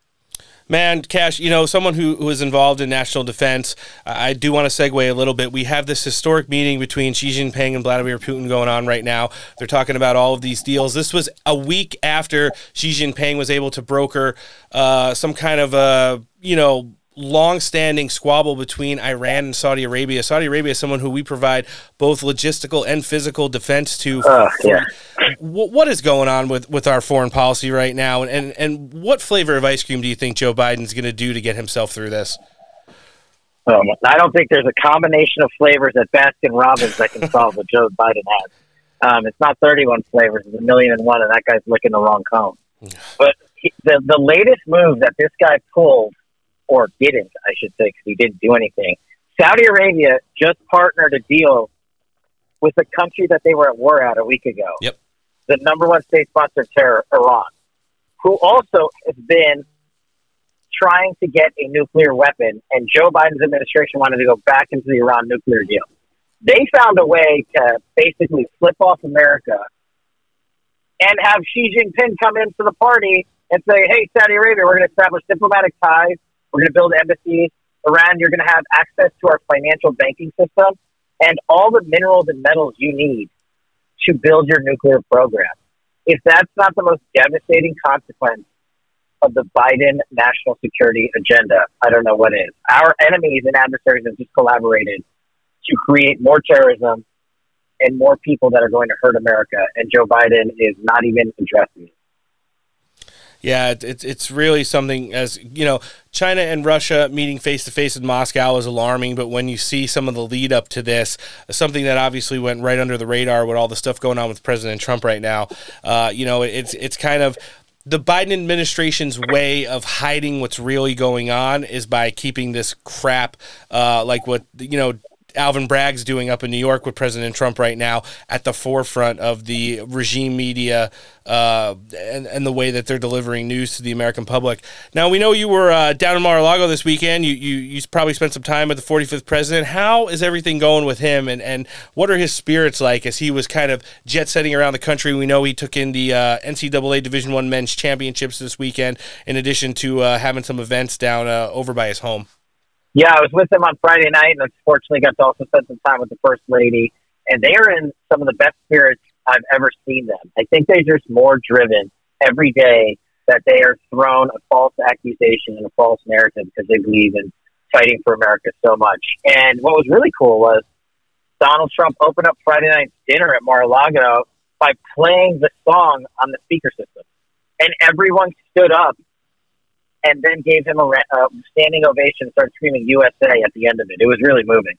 So you see what's on the forefront of his mind. And of course, he goes on offense the next morning and blasts Alvin Bragg and the corrupt state attorney system that's going down in New York City right now. And what does he do? He puts the entire world, the liberal, liberal left wing mafia, on defense. They thought they had a slam dunk way to take out Donald Trump, and it turns out now, what happened today? I don't see an indictment. Maybe there'll be one in the future, but the fact that Donald J. Trump got these guys off the X is amazing and a, and a feat that almost no one else, probably no one else, can accomplish. So the biggest part about this is to educate everyone about the two tier system of justice and make sure they realize it's a reality while murders in New York City are spiking 100%. A 100%. That's not a made up stat. But they want to get Donald Trump on fake crimes. People are seeing through the farce. Yeah, it was pretty interesting to see you had you had some really pe- random people outside of the Trump orbit. I mean, Mike Pence and Chris Christie were coming out and saying this is wrong. This is indefensible. This is not the way our justice system works. And then you had a little bit of silence from people like Ron DeSantis over the weekend, where he kind of finally weighed in yesterday with some off color remarks around pointing out the fact that this is a, a Soros funded district attorney up there in New York. How did you uh, kind of examine the governor's takes, and I don't really think it helped him out at all because a lot of people thought those comments didn't do anything to uh, improve his campaign status or or future places in the polls. Well, I think only Donald Trump can actually masterfully pull off this master class maneuver. Not only did he annihilate the fake news, the two tier system of justice, the political prosecution, and weaponization of our law enforcement community, both at the FBI and state level in New York, he also managed to put Ron DeSantis, who is the Rhino Foundation Inc. Uh, savior of the Republican Party, yep. to blast that guy into silence. All Ron had to do was come out and say, "Hey, I'm anti this corrupt politicization of law enforcement. This is wrong," like so many others did, and he kept quiet. The political miscalculation that may even result in Ron DeSantis and now not even running. I'll tell you what, they don't have any kind of the uh, apparatus set up around him down in Florida like Donald Trump They has. don't have any apparatus. Boom, nailed it. Kash, last thing I want to touch with you on, I know you're on a tight schedule today. So we had Devin on the show on Friday. We got into the weeds a little bit when we were talking about some of Donald Trump's last appearance. Donald, uh, Devin kind of wanted to highlight some of the stuff going on within the Biden regime. Basically, he wanted to do a little preamble of uh, government gangsters. We suggested that his next appearance on the show would be one where you join us as well. And, and we do a standalone Elk for Breakfast Government Gangsters preview edition. Can you commit to that on the show today? I'm committing to it 1,000%. I don't know about that seedy character, Devin Nunes. He's pretty shady. but if you can get him to do it, that will be awesome. Yeah. Uh, and it's going to melt down the world when this book finally comes out. But I am taking these losers to federal court because uh, they won't let my manuscript out. Hey, listen, we'll give our audience as much as a preview as you'll give them with Devin next time you're on the show at some point in April. Kash, it's been awesome catching up with you. We hope you enjoyed uh, your time with uh, Devin and, and John Rich coming up here in just a little bit. We know there's only one place that we could find you on social media. Obviously, we're going to link the foundation and the iTunes where you could purchase the song today in the show description. But where are you at on Truth Social? Uh, at Kash, at K A S H. And I would say stay tuned for the next few hours. We're going to have some wild times on Truth Social, bring in some fun guests, and uh, maybe even see a fun post or two from the 45th and 47th President of the United States. So check out at Kash on Truth Social. Join us. Uh, get off those other loser platforms that silence free speech and come over and hang out with the winners of Justice for All Center on Truth Social. It sounds like they're going to be having a good time then, as we had right now with the former chief of staff to the DoD, now soon to be platinum record producer, Mr. Kash Patel. Thanks for joining us on Steak for Breakfast. Thanks, guys. Hope you have a great day. Appreciate you squeezing me in. Take care. Make sure. Karine, what I'm saying is, you, you, you can keep you, you, you can keep discriminating against some people in the briefing room because you don't like them, you don't like their So you have a choice. No, You you've been you have a choice. You have a choice. A number of people Okay. in the briefing room, and I'm saying that that's not right. This is not China. This is not Russia. This is the United ah! States. This is the White House. No. It's been seven months. I sent you Simon, emails. the rest of us are here too, pal. It- It's You're been seven months. You guys have not Let done her anything talk. for If you have grievances, you should bring them to her later. I have right done now. This is for the entire press emails corps. And the press corps is tired of dealing with this. It isn't I've just about you, Simon. understand that you get questioned all the time and you don't understand what is- it is to sit here for eight months and being discriminated Take against. you- I understand that you're in the front row and you feel comfortable and you get press questioned all the secretary time. But there are people in the back who don't get any questions. Don't make assumptions about what the rest of us do. Mind your manners when you're in here. If you have a problem, you bring it up afterwards. But you are impinging on everybody in here who's only trying to do their job. Okay, thank you. I'm saying that you shouldn't discriminate against some people because you don't agree with their question, you're offended by your You made your question. point. We all heard it. All right. Guys, as you all know, many of you know, this is the White House press briefing room, a historic room, a room that should have decorum, a oh. room where folks should respect their colleagues and respect the guests that are here. And I understand that there's going to be give and take. That's the way the press briefing has gone for, for decades before me. And I will always, always respect that. But what I will not, what I will not appreciate is disrespecting your colleagues and disrespecting guests who are here to talk, who were here to talk about an incredibly important issue, which is mental health.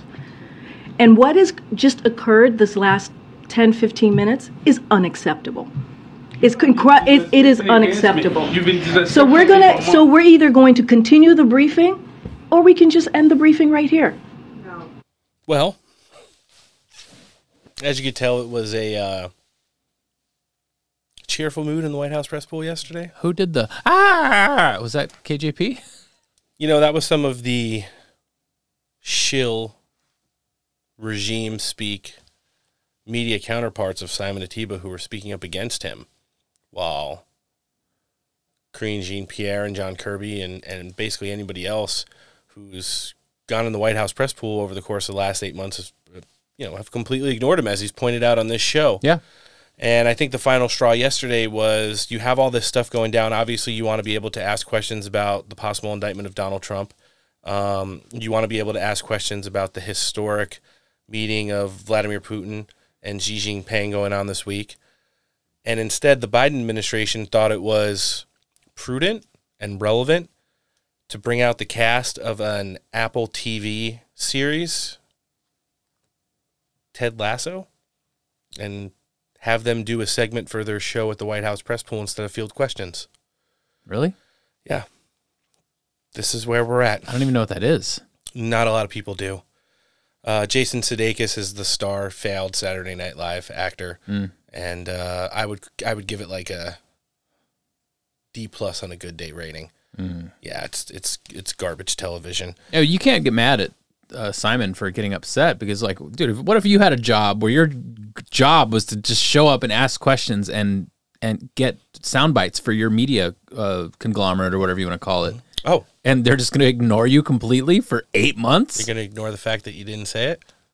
I didn't say it for a fucking reason. We're not that show. Okay. no, but you're right, and so was he. And uh, they did eventually get to fielding questions, at which point Peter Doocy did want to ask about the supervillain team up between Xi Jinping and Vladimir Putin. Let's hear John Kirby field a question and probably get garrisoned on that. Russia and China. It seems like this, uh, these two superpowers are teaming up now against the U.S. Why did President Biden let this happen? Peter, these are two countries that have. Let me stop you there. Long chafed, as I said to Jeff, long chafed um, at U.S. leadership around the world, um, and uh, more of a medium chafe, and the network of alliances and partnerships that we have. This is not. This is not something that. Uh, these two countries just cooked up since President Biden got elected. it is something that they have been Since trying he's been president, he has talked tough. He tried to pressure Putin and Xi uh, to act right or risk their standing on the world stage. Does he see now that they don't care? I think if you ask a lot of Russians, they certainly care. I mean, this their economy is is uh, barely being propped up by some pretty radical measures by by Mr. Putin. False. Their military has uh, been. Uh, roundly embarrassed inside Ukraine. Also false. and they continue to lose uh, uh, ground there. Um, and as for China, again, take a look at the way the president has really revitalized and restored alliances and partnerships that were let go, if not ridiculed, in the previous administration. We have prioritized them, and there's no other nation around the world that has this alliance uh, and partnership network that we do. Five of our seven treaty alliances are in the Indo-Pacific, and President Biden has prioritized each and every one of them. And that's the thing that pisses me off the most. You're going to keep telling us that Putin's being embarrassed and the their military is embarrassed and their country's failing, and yet we're still pumping money hand over fist into Ukraine like they need it. Yeah, you saw those handful of European countries have decided to send like can't be both ways. Billions of dollars and unlimited ammunition to the front lines there in Ukraine over the weekend. I want unlimited ammunition. I think a lot of our listenership does, including myself. And uh, you know what else I want is for everyone that's listening right now to make sure you're subscribed to the show on wherever you're listening to your podcast Apple, Spotify, Google, iHeart, um, and then find us across social medias Truth Social, GETTR, Twitter, and Instagram. Type in Steak for Breakfast Podcast. Make sure you uh, are following all the great stuff we've got going on on this show as we're getting ready to sit down with uh, former ambassador to Iceland and talk about this a little bit more, Jeffrey Ross Gunter for the first time in just a few minutes. Peter Doocy would continue and uh, wanted to know about fear factors when it came to Joe Biden and his global counterparts. Specific to these two leaders, though, do you think that Putin and Xi fear President Biden? You'd have to ask them whether, whether they fear or, or, or they not. It is not about fear. It's about President Biden advancing our foreign policy goals around the world. It's about President Is it? Biden revitalizing these alliances and partnerships. It's about President it? Biden and what he's doing to preserve our national security interests oh. around the world. That's what we're oh. focused on. Oh. Scissor me timbers. Exactly. Jesus. You know, Hey, anybody that listens to this and takes any of what that guy just said fucking seriously needs their fucking head examined. Now you know why Ambassador Rick Grenell was dunking on him earlier Oh in the my show. God. He's always got good receipts on it. You know, all these stiffs in the Biden administration who, number one, shouldn't be in their positions, and number two, don't know what they're talking about. And, uh, you know, this comes on the heel of an historic meeting over the last 12 hours. Uh, President Xi and Vladimir Putin met face to face at the Kremlin behind closed doors for over five hours. And they came out to talk about and discuss not only their and bolstered partnership, but the fact that they're going to be trading electrical products and petroleum supply related products now at an all time high level uh, when compared to the business they did in the past. So things are fine. Don't worry. And uh, everything's fine, according to John Kirby. People are scared of Joe Biden. And are you scared of Joe Biden, Noah? No. Not at all?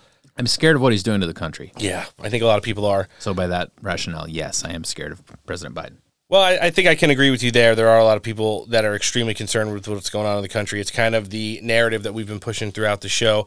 Uh, even though the big shiny thing right now is what's going on with the district attorney's office in upstate New York, the fact of the matter is is that the economy sucks, gas prices are going up, your kids aren't getting a proper education, CRT, critical race theory, diversity, equity, and equality are being pushed everywhere as the bank system collapses, the homing market's starting to fail and two of the biggest superpowers in the history of the planet are meeting right now and talking about our eventual demise.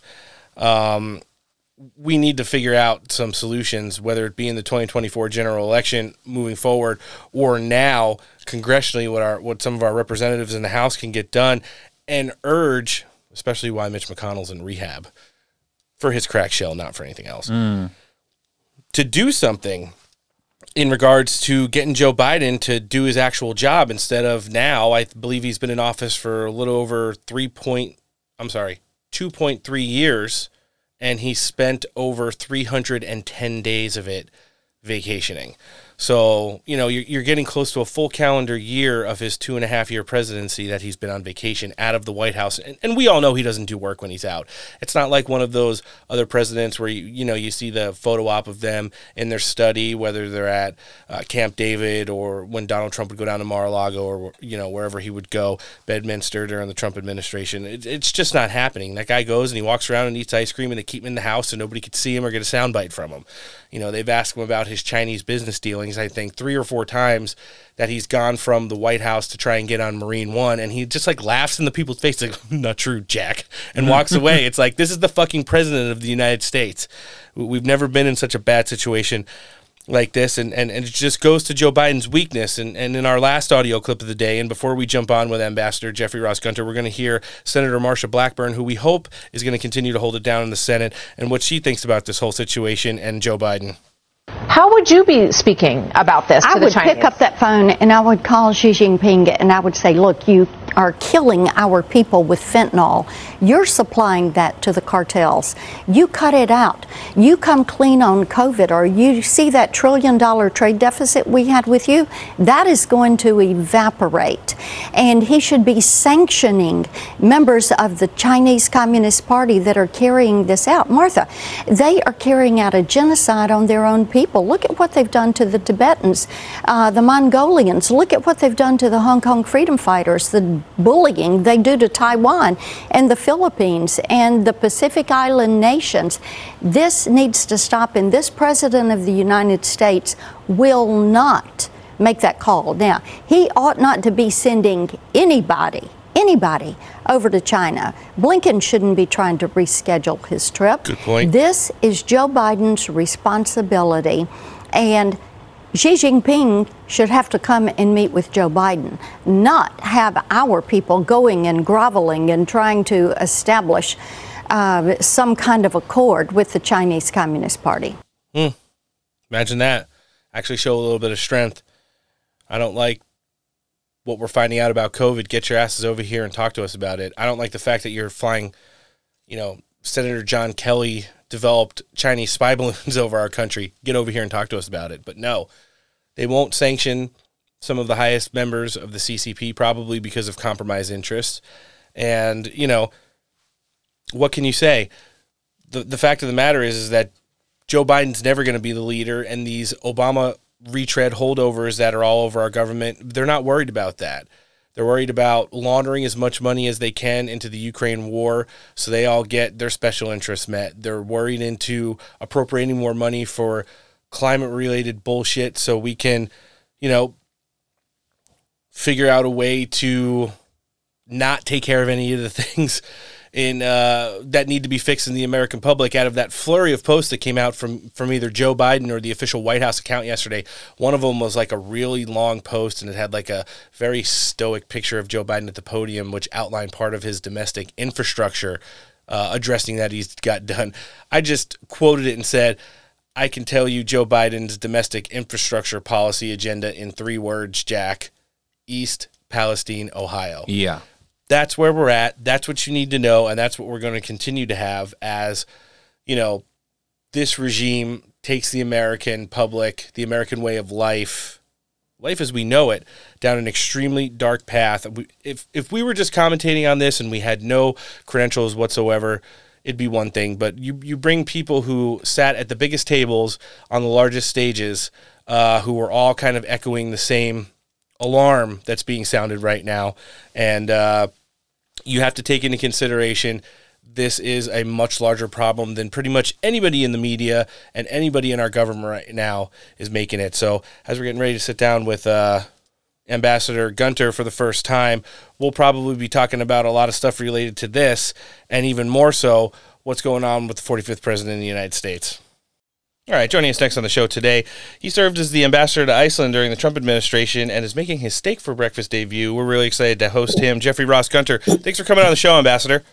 Hey, you guys, just really uh, happy to be here and happy what y'all are doing. It's really a tremendous work. So, on behalf of so many of us, thank you. Oh, we're doing the best we can. We really appreciate you taking the time out of your schedule to join us. And uh, we've got a lot to talk about geopolitics wise. Uh, we've been seeing so much stuff in the news going on with President Trump and possible indictments up there in New York. Also, you got the Georgia stuff going on and possibility of stuff going in D.C. as well. Before we get jump into the to the big issues, what's your, uh, you know, I'm sure everybody's got a take on that. What do you think about what's going on with the former president and how do you see this kind of shaping up moving forward?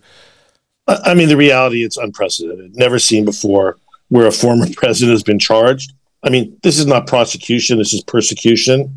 Um, to be quite honest, these really constitute prosecutorial misconduct and are truly un American.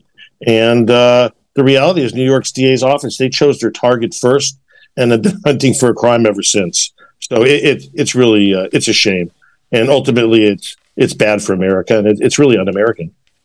Yeah, for as much as it's going to uh, serve Donald Trump well to have to go through this storm. It, like you said, it's unprecedented that uh, you know a former president or basically anybody who, who's been in a you know position like President Trump has to go through this, where they kind of telegraphed what their move was going to be. They actually campaigned on it, and then once they got there, they found something that was like not an actual crime. They resurrected it to a misdemeanor. They did not take into uh, context what the statute of limitations had passed. Now they're trying to elevate it to a felony, and here we are. It, it, it's absolutely kind of been bananas up there in the New York DA's office, and uh, we're going to continue to track it here. But jumping into some of these uh, geopolitical issues for for some of the historical baddies to the United States, some non-allies, and maybe even some allies as well. I know we we've been focusing on Xi Jinping's historic visit to Russia and all the developments going on there uh, this week. But before we get into that, how concerning was it for you, uh, to someone that held the office that you did during the Trump administration, to see the deal that China was able to broker between Iran and Saudi Arabia just over a week ago? Um, they're filling vacuums. Let's face it. Uh, Joe Biden's uh, a lead from behind leader. And whenever you do that, various adversaries and various people will fill the vacuum created. So think about it. Uh, China, for a long time, has been exerting this Belt and Road Initiative. It's not only for financial gain, but most importantly, it's for them to get political gain. So basically, Joe Biden has created a huge highway for their Belt and Road Initiative, where they're going to exert their influence wherever they can. And first and foremost, they they're doing it in the Middle East, and uh, now they're looking towards uh, building strong ties with Russia. And that's what you get. You create a vacuum, and bad actors uh, follow right in.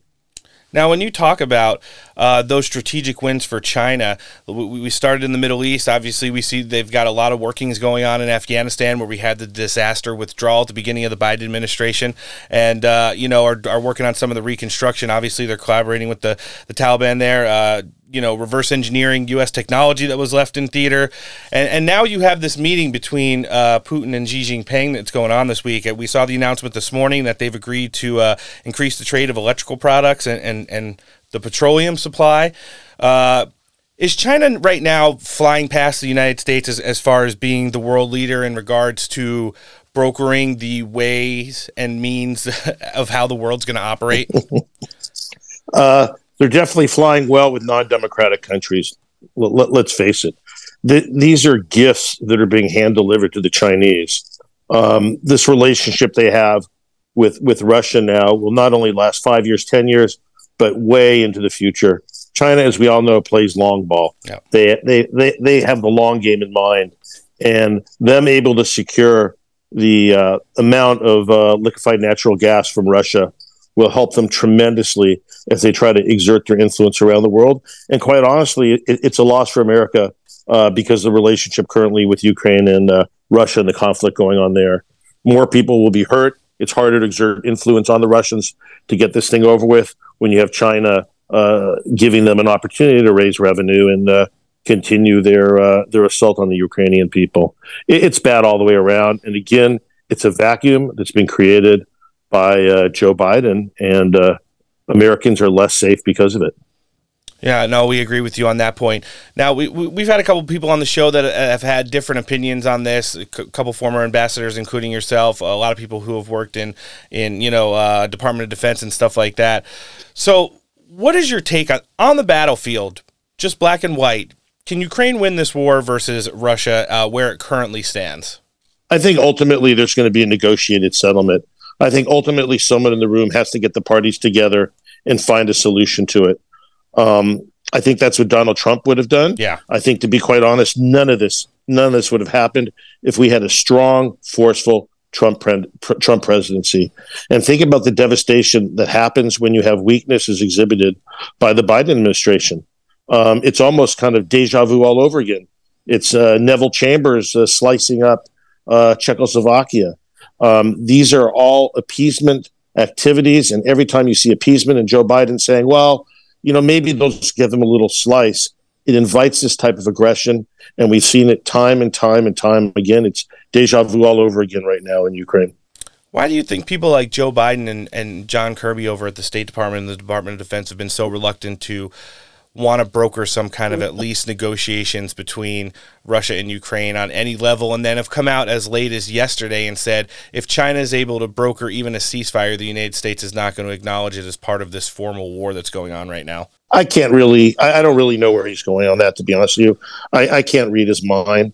I, I, think basically they're a little overwhelmed right now would be my interpretation. Sure. They see what's going on between China and the Middle East. They see what China's doing in Russia.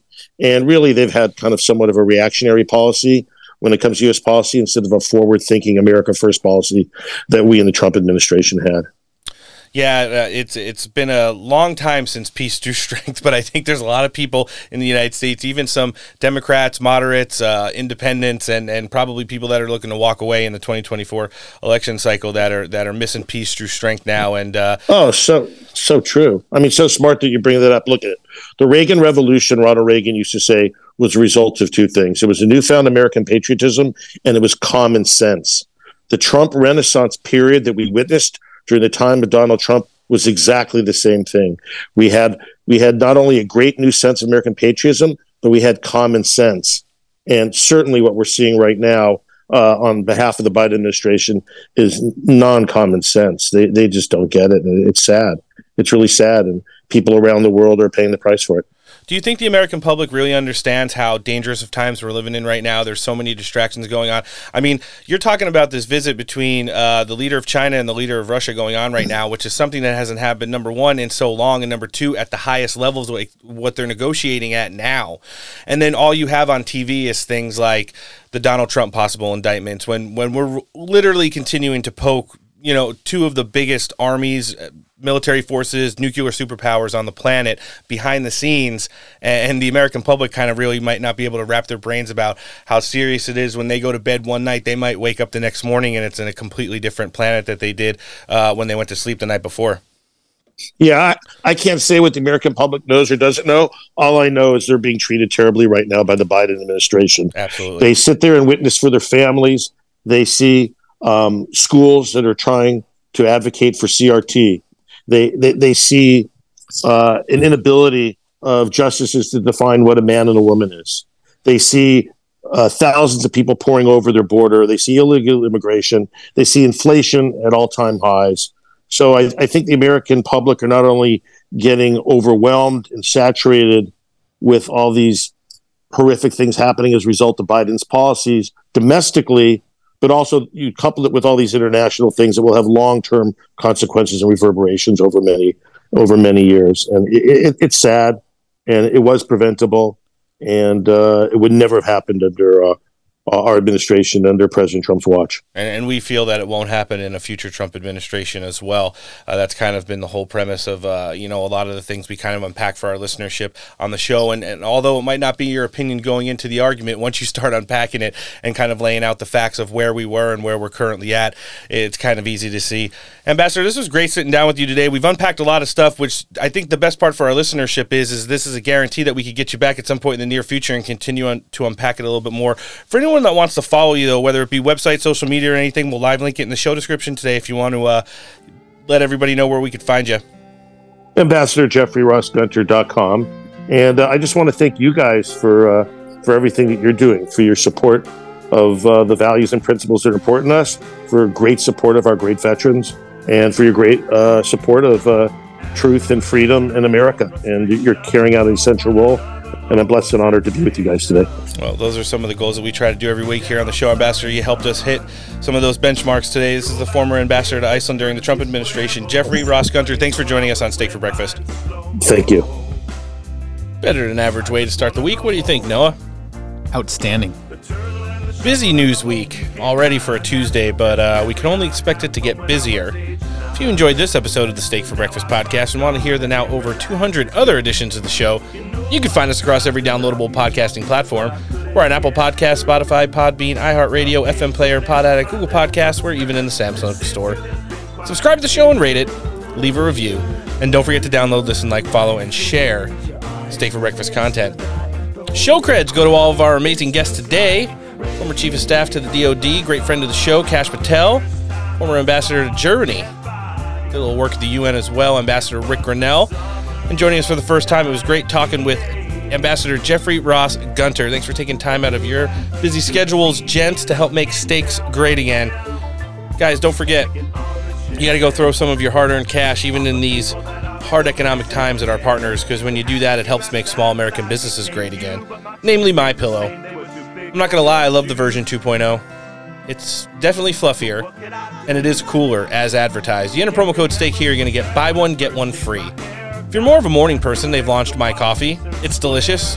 Noah can attest to that.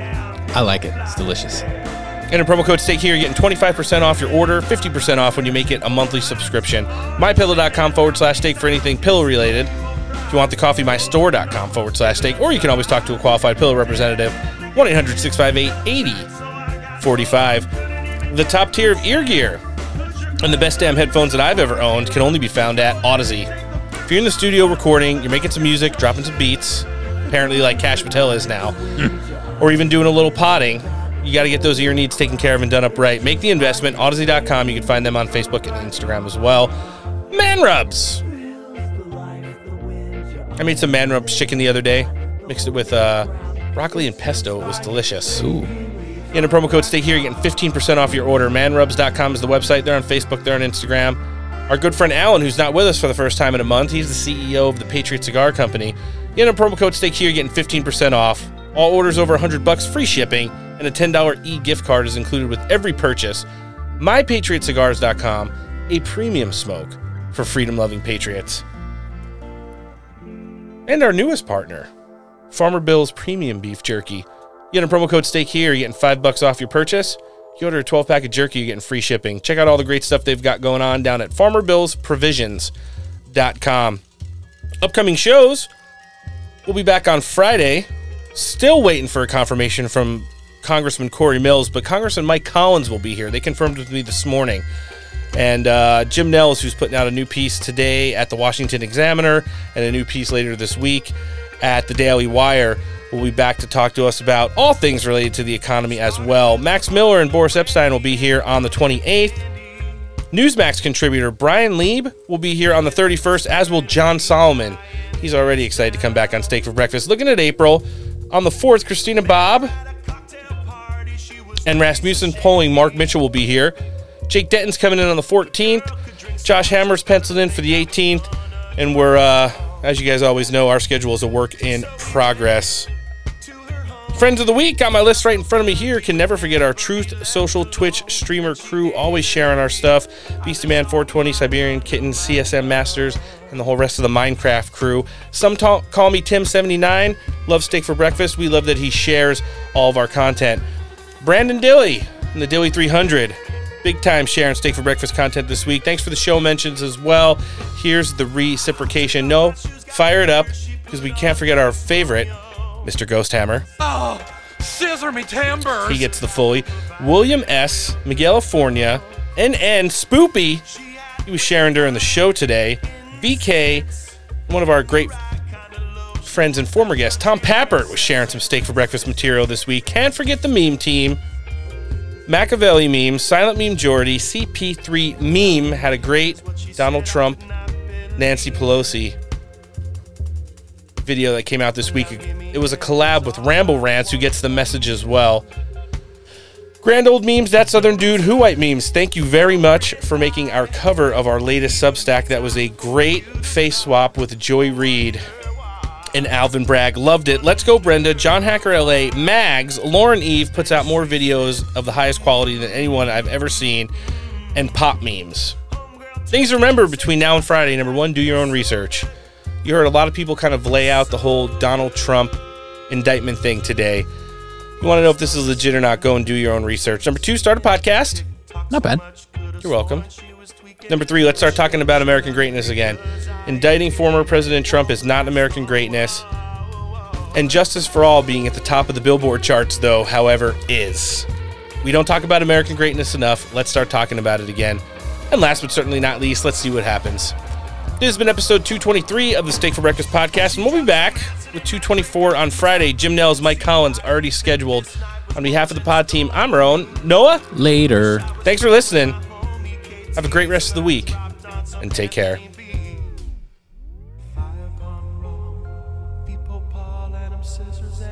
Your powers are weak, old man. You can't win, Darth strike me down, I shall become more powerful than you can possibly imagine.